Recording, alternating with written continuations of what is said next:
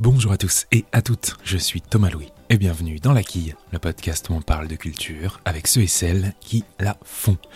Cette semaine, je reçois Jérôme Calais, bouquiniste parisien et président de l'association culturelle des bouquinistes de Paris. Les bouquinistes, c'est une certaine image qu'on peut avoir de la France, des quais parisiens, certes, mais c'est aussi et surtout une histoire de passion et de transmission que Jérôme incarne de la plus belle des manières. C'est dans cette perspective qu'il a récemment réussi à faire inscrire les bouquinistes de Paris au patrimoine culturel immatériel. Alors qui mieux que lui pour nous en parler? Et avec Jérôme Calais, on a parlé de la manière dont il est devenu bouquiniste, du procédé concret pour réussir à avoir son périmètre sur les quais parisiens, ou encore de ce rapport quasi sacré qu'il entretient avec les livres. Bonne écoute Jérôme Calais, bonjour Bonjour Thomas. Alors, euh, ça fait longtemps que j'avais pas enregistré d'entretien dans un café. Alors aujourd'hui, on est au Jujura, à Paris, dans un lieu que de toute évidence euh, vous, fréquentez régulièrement. Et euh, alors, on se retrouve ici pour évoquer votre métier de bouquiniste et par extension votre, votre fonction de président de l'association culturelle des bouquinistes de Paris. Ça fait combien de temps que vous êtes le président d'ailleurs? Alors, ça va faire la dixième année. Ça va faire dix ans. Pour quelle raison? Vous êtes, euh, vous avez pris cette président initiative bah, C'était tout simple. L'association existait depuis trois ans. Le premier président était décédé au bout d'un an. Elle avait vivoté les deux années suivantes et au, bout au terme de ce premier mandat, puisque l'association a été créée il y a un peu plus de 12 ans, euh, le bureau ayant démissionné en bloc, soit l'association était dissoute, soit euh, quelqu'un se présentait. Donc j'ai à la hâte réussi à convaincre deux de mes collègues de faire une la trésorière et l'autre le secrétaire. Et on a repris l'association et on a essayé de la l'activer de, manière euh, très concrète pour la, la corporation, la communauté, si on peut dire. Ok. Bon alors, bouquiniste, c'est un métier magnifique sur le papier en tout cas, mais je suppose qu'on n'arrive pas comme ça sur les quais déjà. Je sais que vous avez été musicien classique. J'étais contrebassiste. Contrebassiste. Comment ça s'est passé pour vous, cette, disons, bah, reconversion? Bah c'était une, oui, c'était une reconversion dans la mesure où, en fait, moi, les quais, je les fréquentais depuis le tout début des années 80. À l'époque, je faisais l'école du Louvre en parallèle avec le conservatoire. Ah, ok. Et j'avais lié avec un certain nombre de, de, bouquinistes à l'époque, donc parce que j'étais tombé dans les livres très tôt, euh, bien avant ça. Et euh, donc en venant sur Paris, bah, j'ai découvert les quais, les boîtes, les bouquinistes, les livres qu'il y avait dedans, et, et d'amitié euh, liée avec euh, ces, ces, marchands de plein air, ces libraires de plein air, euh, bah, est arrivée euh, l'idée que j'étais peut-être fait pour ça. Enfin, c'est ce que c'est ce qui c'est ce qu'ils eux me disaient. Et, ce qui est déjà pas mal. Ouais. Et puis en parallèle, la musique, c'est vrai que j'étais freelance. il y avait des hauts, des bas, c'était pas évident, il n'y avait pas les portables comme aujourd'hui pour se faire joindre immédiatement. Donc, même si vécu, justement, j'avais vécu quelques très belles expériences avec quelques grands chefs. Je, je trouvais, je voyais pas trop le bout du tunnel, alors que les livres, bah, qui étaient une passion, la seule, la seule retenue que j'avais, c'était de me dire transformer une passion en métier. Est-ce que c'est une bonne chose? Et en fait, euh, oui, c'est une bonne chose. Le constat est quand même très positif là-dessus, puisque 30 ans après, je suis toujours bouquiniste. euh, mais oui, donc, euh, et les copains me disaient ça. J'ai eu une opportunité. J'avais un, ami qui était Jacques Spakiana, qui était un des, un des leaders du groupe Lettriste, qui était également bouquiniste, qui m'avait un peu adopté. Euh, et qui, qui m'a dit moi je vais arrêter si tu veux je, je, te parraine je te passe mes boîtes enfin bref il m'a mis pied à l'étrier et donc j'ai repris sa place tout et voilà et vous avez le souvenir d'un métier difficile au départ? Difficile, bah c'est un métier et un travail bouquiniste. Je suppose qu'il faut s'y adapter quoi qu'il en soit, mais oui, oui. Alors c'est vrai qu'au départ on, on, a on n'a pas complètement conscience de ce que c'est vraiment de la vue de l'extérieur. Quand on est client, entre client et bouquiniste, c'est pas la même chose parce qu'effectivement, il y a un cahier des charges qui est assez lourd entre le bruit, qui est vraiment la chose la pire qui puisse euh, qui à supporter, mais aussi les intempéries. En hiver, il fait froid, en été, il fait chaud. Il y a les bourrasques, les giboulées, le vent. Euh, les livres, c'est fragile aussi. Les livres, c'est délicat, donc on est obligé de les emballer pour les protéger. Euh, c'est vrai qu'il y a un cahier des charges qui est un peu fort, mais c'est vrai que de, devenir bouquiniste, c'est quelque chose d'assez incroyable parce que d'abord les rencontres. les rencontres. Et puis aussi, bah, une chose que j'avais pas dans la musique, la musique, quand vous, commencez à travailler avec un orchestre, vous avez un contrat, bah, vous devez respecter des horaires, vous devez respecter un certain nombre de choses. Là, les quais, bah, si vous n'avez pas envie d'y aller, vous n'y allez pas. Vous êtes votre patron, vous êtes auto, on est tous à peu près tous auto-entrepreneurs, mais voilà, vous êtes vraiment libre. Vous savez, ce luxe suprême que, que finalement, on a l'impression que peu de gens ont, ont, ont compris. Euh, je crois que c'est pas l'argent le, le luxe, c'est la liberté, Ouais. c'est pas le, le pouvoir, c'est pas tout ça. C'est enfin c'est un pouvoir la liberté, de pouvoir de, de pouvoir user de la liberté. Mais c'est vraiment le, le luxe suprême. Je crois qu'il y a pas il y a pas plus plus merveilleux quoi. Ouais, c'est c'est précisément ce genre de métier où il n'y a pas de journée type comme on les appelle. Alors parlons un peu concret. Pour devenir bouquiniste, il faut quoi Déposer un dossier auprès de la mairie Alors d'abord il faut de la passion, il faut Alors, aimer chapeau les de la livres. passion, ça, oui. Voilà, euh, bien sûr, ça c'est ça c'est la partie euh, intellectuelle entre Ouais. guillemets. Et puis moi, alors moi c'est c'est je, je le dis là parce que c'est vrai que dernièrement il y a eu une commission et et je sais pas alors euh, les dossiers, on a l'impression parfois que on a des gens qui effectivement veulent devenir bouquinistes, qui Mais aiment lire, qui aiment lire. Oui, il y a des dossiers déposés auprès de la mairie. Je vais vous expliquer le, le, le, le, le, le pro- le- le protocole. Mais euh, on a l'impression que par contre, au niveau de la connaissance du livre ancien, du papier, de, de tout ce qui concerne les arts du livre, euh, c'est très léger. Ouais. Souvent, on a très peu de gens qui sont vraiment des, alors qui, peuvent, qui sont vraiment des bibliophiles, mais aussi des gens qui connaissent bien le marché, qui savent que tel type de livre, tel sujet, tel Mmh. euh, selon le bon et, et avec la valeur parce qu'il y a quand même une valeur qui est spécifique c'est quand je dis c'est un métier et un travail c'est un métier parce que d'abord on n'a jamais fini d'apprendre jusqu'à la mort. Ouais. On apprend tous les jours. Tous les jours on apprend quelque chose. On découvre des livres qu'on n'imaginait pas qu'on ne pensait pas. Des éditions incroyables. Et bon. Et euh, c'est aussi euh, quelque chose qui requiert énormément de culture mais alors pour devenir bouquiniste, oui. Alors il y a un dossier, bah c'est très simple. En fait, il faut aller sur paris.fr, euh, il faut aller consulter vos bouquinistes. euh, c'est le service de l'attractivité et de l'emploi qui est rue de Citeaux qui s'occupe de tout ça. Vous remplissez un dossier, lettre de motivation, CV, euh, casier judiciaire, etc., etc. Et puis, euh, tout, je sais plus les pièces administratives qui sont Oui, ça, requises. ouais. Euh, euh, Mais en gros, c'est c'est relativement euh, simple, intuitif. C'est et, relativement euh, simple, une lettre de motivation évidemment, et puis euh, bah, des expériences dans le CV. Si vous avez des expériences euh, de, avec des libraires, avec euh, particulièrement Mm. proches du métier, c'est- c'est toujours mieux. C'est toujours mieux. Est-ce qu'il y a des comptes à rendre ou pas à la mairie au fur et à mesure de son activité? Ah, quand, oui, ah bah, à la mairie, bah, il faut déjà une assurance que fournit l'association Ouais. avec son ad- adhésion à l'association. Et puis, bah oui, il y a des comptes à rendre dans la mesure où il y a un cahier des charges. Là aussi, il y a un cahier des charges qu'il faut respecter. Un bouquiniste est et doit rester fondamentalement un libraire.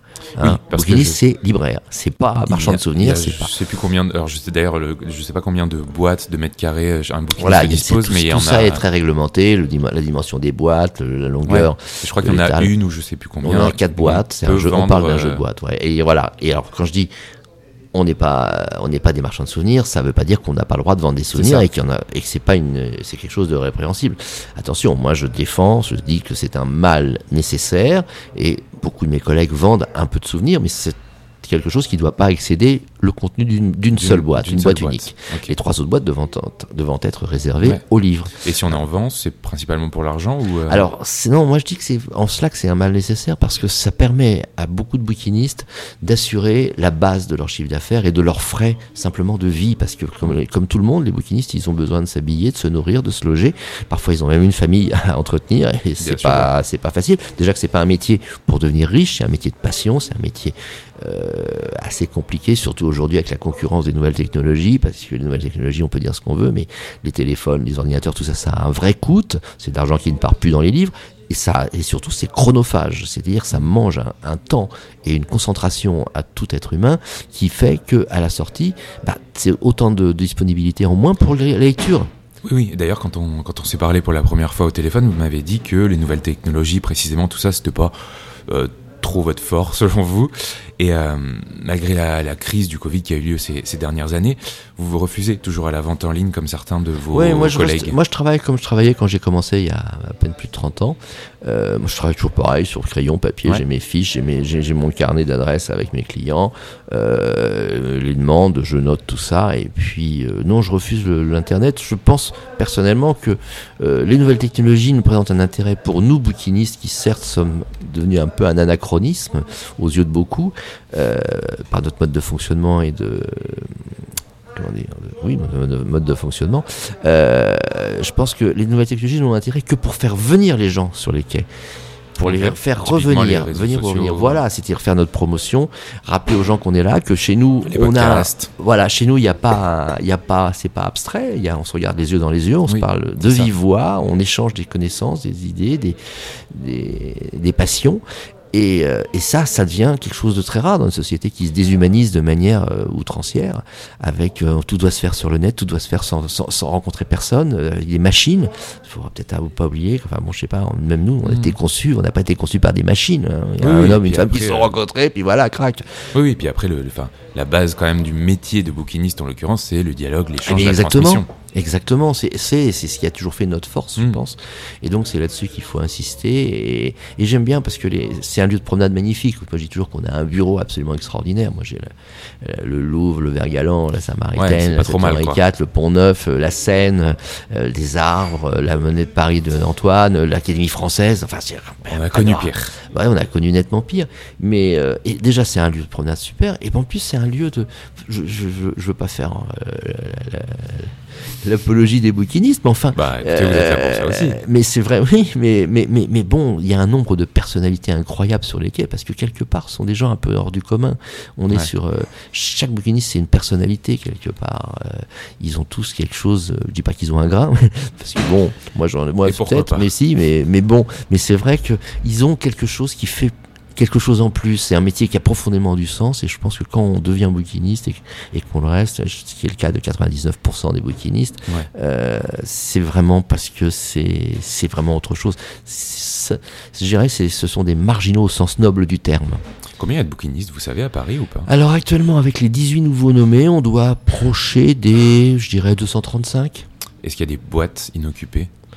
Alors, euh, il y a toujours, de tout temps, il y a toujours quelques jeux de boîte qui sont en, pas en déshérence, parce que quand même la mairie gère tout ça. Parce que parfois, oui, je me balade et je me dis, c'est fermé, mais peut-être qu'il oui. n'est pas là. Et Alors, euh, c'est un peu plus compliqué que ça. Disons qu'il y a des boîtes qui, effectivement, sont, parfois, il y a un problème de succession, donc ça traîne un peu. La mairie ne peut pas, ne pouvant pas euh, proposer un emplacement qui est encore occupé par les boîtes du précédent bouquiniste. Euh, il faut que les boîtes soient parties. Or, parfois, c'est compliqué. Donc, il y a quelques, quelques petits problèmes successoraux qui font que quelques emplacements sont encore en attente d'être proposés à, la nomination. Mais euh, euh, les boîtes inoccupées, bah oui, le problème, c'est qu'on a on a un peu, un, un peu là assisté à est-ce que c'est l'effet du Covid? Est-ce que c'est l'effet? Je sais pas. Euh, on a eu, on assiste à un vieillissement euh, global de la population des bouquinistes. Hein. Il faut savoir que 50 40% des bouquinistes sont passés les 65 ans et 40% sont entre 50 et 65 ans. Je voulais vous parler de cette jeune génération, est-ce qu'elle existe ou pas? Alors oui, on a, on a, là on a, on a quand même quelques jeunes qui ont été nommés heureusement. Euh, donc oui, on apporte un peu de sang neuf, mais c'est vrai que les moins de 50 ans sont largement minoritaires dans notre métier. Alors après attention, c'est quand même un métier qui demande d'avoir roulé sa, sa bosse euh, pas mal, d'avoir acquis une culture générale, d'avoir. Moi quand je suis arrivé, j'avais quoi? J'avais 27 ans à peu près, 27, 28 ans. Euh, ça faisait 20 ans que je que, que j'achetais des livres anciens quand même. J'avais commencé très, très, très, très, jeune. J'étais un peu l'exception à la règle. Voilà, il y avait une base, ce que ce qui est pas toujours le cas de, de de, beaucoup des nouveaux nommés. Mais euh, effectivement, c'est un métier, sauf si vous êtes fils ou fille de bouquiniste, euh, bah voilà, il y a quand même pas mal de choses à, connaître. Et puis concrètement, il n'y a pas de formation bouquiniste. Alors non, la formation, elle se faisait jadis avec, euh, c'était un peu une tradition, je dirais jusqu'à l'an 2000, on va dire. quand un jeune voulait devenir bouquiniste, il finissait par se lier avec un bouquiniste et le bouquiniste lui vidait une boîte sur les quatre il mettait ses bouquins à lui, hmm. il se payait avec la vente de ses propres livres, il apprenait le métier en même temps et il était le bouquiniste à tenir le, jeu des trois autres boîtes et voilà. Et c'était une très bonne formation parce que il voyait concrètement qui passait, quelles étaient les demandes, comment ça se passait. Il, apprenait les ficelles, il, vivait, il vivait le, la situation du bouquiniste. voilà. Et aujourd'hui, c'est quelque chose qui s'est un peu raréfié. Alors c'est vrai que ça serait plus facile si on récupérait la cinquième boîte qui nous a été enlevée en janvier 43 qui nous ramènerait de 8 mètres 60 actuellement, je crois, la longueur autorisée, à 10 mètres. On était à 10 mètres jusqu'en janvier 43. Le préfet de la Seine a ramené à 8 mètres et a fait disparaître une boîte sur 5 de chaque bouquiniste, ce qui a réduit de près de 100 000 ouvrages l'offre à l'époque. Ce qui veut dire qu'aujourd'hui, on pourrait, on pourrait enrichir la, librairie à ciel ouvert que nous constituons euh, de près de 100 000 ouvrages, ce qui serait fantastique. Ça, ça, ça la valoriserait, ça la rendrait d'autant plus attractive et ça nous permettrait à nous de rater un peu moins de ventes puisque, bah, voilà, euh, avec euh, quoi, à peu près 400 livres, 500 livres par par boîte euh, supplémentaire, il y a souvent ah oui non je l'ai pas, il est il est il est à la réserve, il est au stock. Donc euh, on rate des ventes et là bah, avec un peu plus de livres en, en, Oui, en en proposer, on a plus de chances de vendre. C'est une évidence. D'ailleurs, ces livres, euh, d'où ils viennent? Ah, bah ils viennent de, ils viennent de plein de sources différentes. Euh, je dirais que à ce niveau-là, chaque bouquiniste fait un peu sa cuisine. D'accord. Euh, il y en a qui font les brocantes, les débarras, les, les vides-greniers, euh, les dépôts ventes, euh, les salles des ventes. euh, il y en Ah a, oui, oui. Voilà, ça, ça peut être des lieux de- pour s'approvisionner. Et puis il y en a qui font, euh, c'est plus mon cas. Moi, je marche avec un réseau amis, clients, famille. euh, Ok, les proches, très bien. euh, voilà, des gens qui me connaissent, qui savent que euh, bah, je fais ce métier et que je suis susceptible d'acheter. euh, Hmm. Oui, c'est un peu, il n'y a pas de règles concrètement. voilà, et donc on me téléphone parce que euh, le grand-père de monsieur Intel, euh, le cousin, de, hein, voilà, et où on déménage et puis il y a trop de livres. Et moi je vais, je, je choisis les livres qui m'intéressent et puis voilà, c'est- pas plus compliqué. Et que qu'est-ce qui vous intéresse? Ah, moi je, je suis un peu un doux rêveur et puis pour moi le livre c'est c'est le plus beau compagnon pour s'évader qui se puisse euh, et puis ça fait travailler l'imaginaire. Moi je dis toujours que je moi ma spécialité c'est un peu le rêve et l'évasion, c'est les voyages, les aventures, l'exploration. euh, Donc si on vient sur votre euh, stand, d'ailleurs je ne sais pas si est-ce qu'on appelle ça un stand, Oui, oui, on peut appeler ça un stand. on trouvera du voyage par exemple. Voilà, des voyages, des explorations, enfin du rêve. Parce que c'est vrai que, moi je prends l'exemple de ma famille, on a fait beaucoup de spéléologie, ma famille a beaucoup versé là-dedans, donc on a Ouais. une très belle bibliothèque sur le sujet, mais c'est vrai qu'on était en Normandie. Pour la spéléologie, à part les grottes, de, les carrières de Comont, il n'y a pas Mm. grand-chose. C'est un peu la, le En tout cas, on désert. pense pas à spéléologie Et tout voilà. de suite. Et donc, ben, on faisait la spéléologie quand on partait aux grandes vacances en Ardèche, euh, là, par exemple. Et c'était, euh, c'était le mois où on pouvait vraiment s'adonner à notre passion. Mais le restant de l'année, bah, à travers les livres, on faisait de la spéléologie. Et ça, c'est, c'est, c'est, c'est merveilleux aussi. Vous avez euh, déjà découvert, vous, êtes déjà, vous avez déjà tenu peut-être entre vos mains une pièce, enfin un livre en l'occurrence, extraordinaire, enfin très Bien rare. Ah, bien sûr, non, ça, de ce côté-là, c'est l'avantage de, de ce métier. euh, c'est que on a d'abord, on, on rencontre des gens fantastiques qui ont des bibliothèques assez extraordinaires. Euh, et qui, si vous vous liez avec eux, bah, vous pouvez, ils vous font partager leur, leur Ouais. trésor. Euh, oui, oui, bien sûr, j'ai eu des choses assez extraordinaires. Après, de par le travail, on, moi, je sais que hum, j'achète, pour ainsi dire, plus en vente publique, mais euh, c'est vrai que ça m'empêche pas, par contre, de me rendre régulièrement en vente publique à l'exposition pour voir des choses, les toucher, Ouais, parce ouais. que c'est pas la même chose. Vous voyez une photo, vous voyez à travers une vitrine, c'est pas la même chose que de prendre en main. Et euh, oui, oui, j'ai eu des choses assez extraordinaires. Je me souviens un jour d'un petit livre euh, par la taille, mais un grand livre par le contenu. C'était la relation du couronnement de Louis XIV. C'était une manuscrit originale avec les dessins originaux à l'intérieur qui venaient d'un coffre, il sortait d'un coffre en Suisse, une grande succession du baron Rélé. Et, euh, et j'avoue que j'étais passé, c'était chez Sotheby's. Et j'ai demandé à Anne qui, qui supervisait la vente, qu'est-ce qu'elle elle m'avait dit, regarde ça. Et c'est vrai que je l'ai eu en main, c'était très très émouvant parce que c'était Ouais, l'exemplaire qui avait été qui avait servi à la- à- de base pour l'impression de l'ouvrage Ouais. après, mais qui avait été offert au roi, à Louis XIV. Donc, euh, puis après, bah, les, les guerres, les révolutions, les machins, ce livre était arrivé finalement en Suisse euh, Ouais. un, un jour, euh, et maintenant il est à la BNF. Et vous, vous, vous- vous collectionnez vous-même ou pas les livres à la maison? Collectionner, j'aime pas ce terme parce Ouais. que c'est un. On collectionne les assiettes, les couteaux, les fourchettes, les verres, euh, les voitures, qui sont des objets. Euh, un livre, pour moi, c'est tellement plus, tellement plus chargé, tellement plus riche, tellement la somme de tellement de choses Ouais. que c'est pas un objet, c'est trop vivant, c'est trop, c'est trop, c'est trop, c'est l'élaboration de tellement de, de choses. Euh, ça paraît banal comme ça quand on en a un en main, mais non, c'est pas arrivé comme ça. C'est c'est des, des dizaines, des milliers de personnes qui ont, ont travaillé pour l'élaboration des caractères du papier, de la, de la pensée, tout simplement. C'est la, somme de réflexions, de revues, de pensées. Et donc, non, j'aime pas le mot de collection, mais euh, oui, j'ai une bibliothèque. J'ai une bibliothèque beaucoup sur les arts du livre parce que je trouve que c'est un aspect intéressant. euh. Enfin, c'est quelque chose, c'est le, le fond et la forme, vous voyez, comme je dis toujours. euh, euh, si je vous propose un verre de mouton Rothschild 83, je crois que c'est pas une mauvaise année, dans un beau gobelet Ouais. en plastique, vous allez me le jeter au visage en me disant que ça ne se fait pas. Bah voilà, je dirais que pour les livres, c'est un petit peu pareil. voir. C'est un petit peu pareil. Euh, lire euh, les lettres de la religieuse portugaise, par exemple, qui sont parmi- les plus beaux livres d'amour qui se puissent, euh, sur, imprimé sur PQ, je crois que c'est pas la Ouais. meilleure formule. J'ai Autant le lire, si on peut le lire sur un, un, be- un Sur- beau sur- papier ouais, avec une belle typo. Les illustrations sont pas indispensables, mais voilà, si on peut le lire dans un, dans un bah, c'est tellement meilleur. C'est comme un beau plat servi dans une belle assiette avec des beaux verres et des beaux Oui, couverts. c'est Voilà, juste le fond et, et la forme. Voilà. Donc, euh, Exactement. donc voilà, je suis assez sensible. Et puis c'est vrai que euh, bon, ça s'est fait un peu comme ça. Je, je m'intéresse au livre depuis toujours. Mm. Et je trouve que c'est tellement plus beau d'avoir le fond et la forme. Je suis d'accord. Alors Jérôme, en, en 2018, vous avez réussi à inscrire les bouquinistes de Paris au patrimoine culturel immatériel. Ouais, Alors ça, je suppose que c'était bah, une grande victoire pour la Bah, disons que oui, c'était une idée qui me trottait dans le crâne depuis longtemps parce qu'en fait, on est euh, implicitement euh, inscrit au patrimoine mondial de l'UNESCO à travers le décret de classement de, la- de Paris en 1972, je crois, et aussi à travers l'autre décret de classement des Berges de la Seine, je crois, de 1991.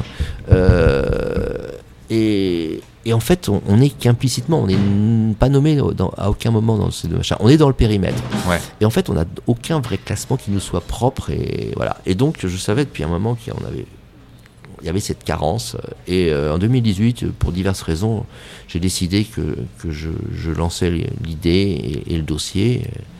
Ce que j'ai fait euh, en mois de mars, ça a été relié très très, enfin, vraiment là je leur sais gré, très très bien par Le Figaro et Le Monde, euh, ce qui a fait tache d'huile. Et à partir de ce moment-là, l'avion a décollé. Je me suis attelé au boulot pour faire le dossier parce que c'était pas une mince affaire. Donc j'ai commencé à réunir tous les éléments possibles pour l'histoire, comment fonctionnait le métier. Le dossier a, a couru et on a été inscrit au patrimoine culturel immatériel français le 6 février 2019. Voilà. Et après, j'ai marqué une pause parce que, bah, parce que après, euh, la prochaine étape, c'est le patrimoine culturel immatériel de Eh ben, l'UNESCO. Exactement vous demander quelle est la prochaine étape. Voilà. Alors ça, pour cette étape-là, j'attends la fin des élections, euh, au moins les présidentielles, peut-être les députés, on va voir, Ouais. voir euh, quelle est la nouvelle équipe qui est en place, puisque c'est pas gagné d'avance que Oui, les, puis ça a un rôle à jouer, bien sûr. Voilà, ça se joue quand même au plus haut niveau de l'État, euh, donc euh, et on est en concurrence cette année. Je pense qu'on sera en concurrence avec les couvreurs Des Toits de Paris. Alors, euh, c'est sûr que nous, on est un peu, je dis toujours en plaisantant, en ironisant, des clochards Paris pathéticiens. On n'a pas de sous. Et, et, mais bon, on a un très très bon dossier parce qu'on est très très cher au cœur des Parisiens, des Franciliens, et tout simplement, je crois, au cœur de majorité de gens, parce que euh, pour la planète, on est un symbole majeur de Paris. Ouais, et ouais. les touristes qui viennent à Paris viennent, j'ai envie de dire, presque en premier nous voir. Euh, J'en veux pour preuve que, quel que soit le pays où vous alliez, euh, quel que soit la- le mode d'écriture, que ce soit en idéogramme chinois ou japonais ou, ou en caractère cyrillique, ça s'écrit de manière. euh, je serais un peu capable de vous le lire, mais ça se prononce bouquiniste. Ouais. Il n'y a pas de traduction au mot bouquiniste. Un bouquiniste reste un bouquiniste quel que soit le pays où vous êtes. Et, euh, et effectivement, on est, on est, on est un- vraiment un super dossier parce que ça fait 450 ans qu'on est là. Hmm. Et je crois que je le vois au niveau de l'Institut de France, au niveau de, de tous les, les personnes que je peux rencontrer euh, au plus haut niveau de, de l'État, euh, il y a une. J'ai un amour, j'ai envie de dire pour nous, une, une- un attachement considérable. Comment on explique qu'il n'y a quasiment que des boucanistes à Paris? Je, je viens de Lyon et je sais qu'il y en a à Lyon Oui, sur un quai. voilà. euh, Alors à Lyon, c'est une copie qui doit remonter à une, un peu peut-être un peu plus de 30-40 ans, je Mais dirais. Est-ce qu'il y en a dans d'autres villes Alors non, Lyon, c'est euh, vraiment c'est ça la chose qui est, qui est- qui est assez étonnante, c'est que on est là, c'est vraiment quelque chose de spécifique à Paris. Il n'y a aucun équivalent, euh, absolument aucun équivalent sur la planète. Euh, ça, on peut on peut vraiment le, le dire, le marteler. C'est ni dans le temps, ni dans la dimension, ni dans le mode de fonctionnement, on n'a aucun équivalent. Après, vous avez des petites bancarelles, des petits chariots plein de livres à Milan. Il y en a beaucoup moins qu'il y en avait il y a 30 ans d'ailleurs. Euh, vous avez des marches, des rues de, de- de- de libraires à Tokyo. Vous avez des, des- en Chine, vous avez à Pékin, vous avez un marché, une espèce de rue avec des placards. Les placards se vident sur le trottoir, mais c'est du livre neuf. Et c'est pas des choses très anciennes. Nous, on est vraiment, c'est- euh, aussi l'ADN, quoi. on est vraiment quelque chose de. de- alors, est-ce est-ce que c'est parce que Paris est quand même une des capitales de l'imprimerie et de l'édition?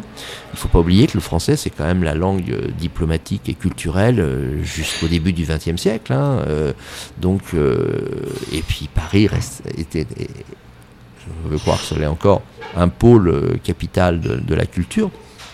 Mais effectivement, euh, on s'est développé plus sur la rive gauche que sur la rive droite du fait des universités, des Ouais, grandes ouais. écoles, des éditeurs, des imprimeurs et des libraires, plus sur donc on est et même aujourd'hui ça se, ça se note, on est à peu près 145 sur la rive gauche et 85 90 D'accord, ouais. sur la rive droite. Euh, Il y a quand même euh, c'est presque un tiers deux tiers. Mm. Euh, mais oui oui, je sais pas, c'est vrai que c'est un- une formule de économique qui s'est pas développée ailleurs, euh, des marchés, euh, des halles de livres, mais Voilà. C'est ce qui fait aussi la force. et c'est ce euh, qui fait notre, notre for- la force de notre dossier, c'est Ouais. qu'on n'a vraiment aucun équivalent nulle part ailleurs. Euh, Il y a eu des petits essais de copies, et c'est dans, dans, les, dans les 10, 20, 30 dernières années. euh, je crois que c'est sous le pont de, euh, de, Water- de Waterloo, un truc comme ça, à Londres, où il y a un petit marché depuis une quinzaine d'années qui s'est développé. Enfin, à Lyon, comme vous disiez, disiez effectivement, il y a. euh, Oui, d'ailleurs, j'ai dit Lyon, mais peut-être qu'il y en a Lyon, dans d'autres villes, la pêcherie, c'est Oui, tout petit exactement. et les boîtes servent à la limite plus en stockage qu'en ils, met- ils mettent des tables, Mm. des tréteaux euh, avec des planches dessus pour exposer leurs livres et c'est seulement le week-end. euh, voilà, les, les- les équivalents qu'on peut trouver sur la planète sont sont vraiment eux euh, très ponctuels euh, et, et franchement c'est c'est- c'est- c'est des essais de copie euh, de notre modèle mais notre modèle macroéconomique du 1er janvier au 31 décembre tous les jours de la semaine euh, Ouais, sans discontinuer. Et c'est vrai que quelle que soit la journée vous allez sur les quais vous- c'est quasiment impossible de pas trouver un bouquiniste ouvert de 9h du matin à 9h Complètement. du soir euh, même s'il fait pas très beau alors effectivement, la- les intempéries peuvent nous, nous- nous dissuader, comme la neige. La neige, c'est notre pire ennemi. Le flocon, elle en se fourrer au fin fond de la boîte et Ouais, ouais. rétro- après et, et pourrir les livres. C'est voilà. Jérôme, j'ai une dernière question que je pose à tous mes invités, à toutes mes invitées. Est-ce que vous avez un ou plusieurs coups de cœur culturels que vous avez fait récemment? Pas forcément des nouveautés, mais euh, à, nous, à nous partager. Qu'est-ce que un coup de cœur Bah ça peut être. J'ai bien Ça peut être un Oui. livre, un film, un- ce que vous voulez. hein. J'ai bien aimé l'expo Proust au musée Carnavalet. Malheureusement, elle est quasiment finie. Euh, Qu'est-ce que coup de cœur euh, Sinon, en lecture, euh, bah, il y, a des- il y a des auteurs effectivement qui, qui sont assez. Il y a- je- on me demande souvent euh, quel est mon livre préféré. Je réponds non, j'ai pas un livre préféré, j'ai des livres préférés. Tout à l'heure, je parlais de la reli- des lettres de la religieuse portugaise, qui pour moi est un livre qui se lit, se relit, qui est vraiment une merveille.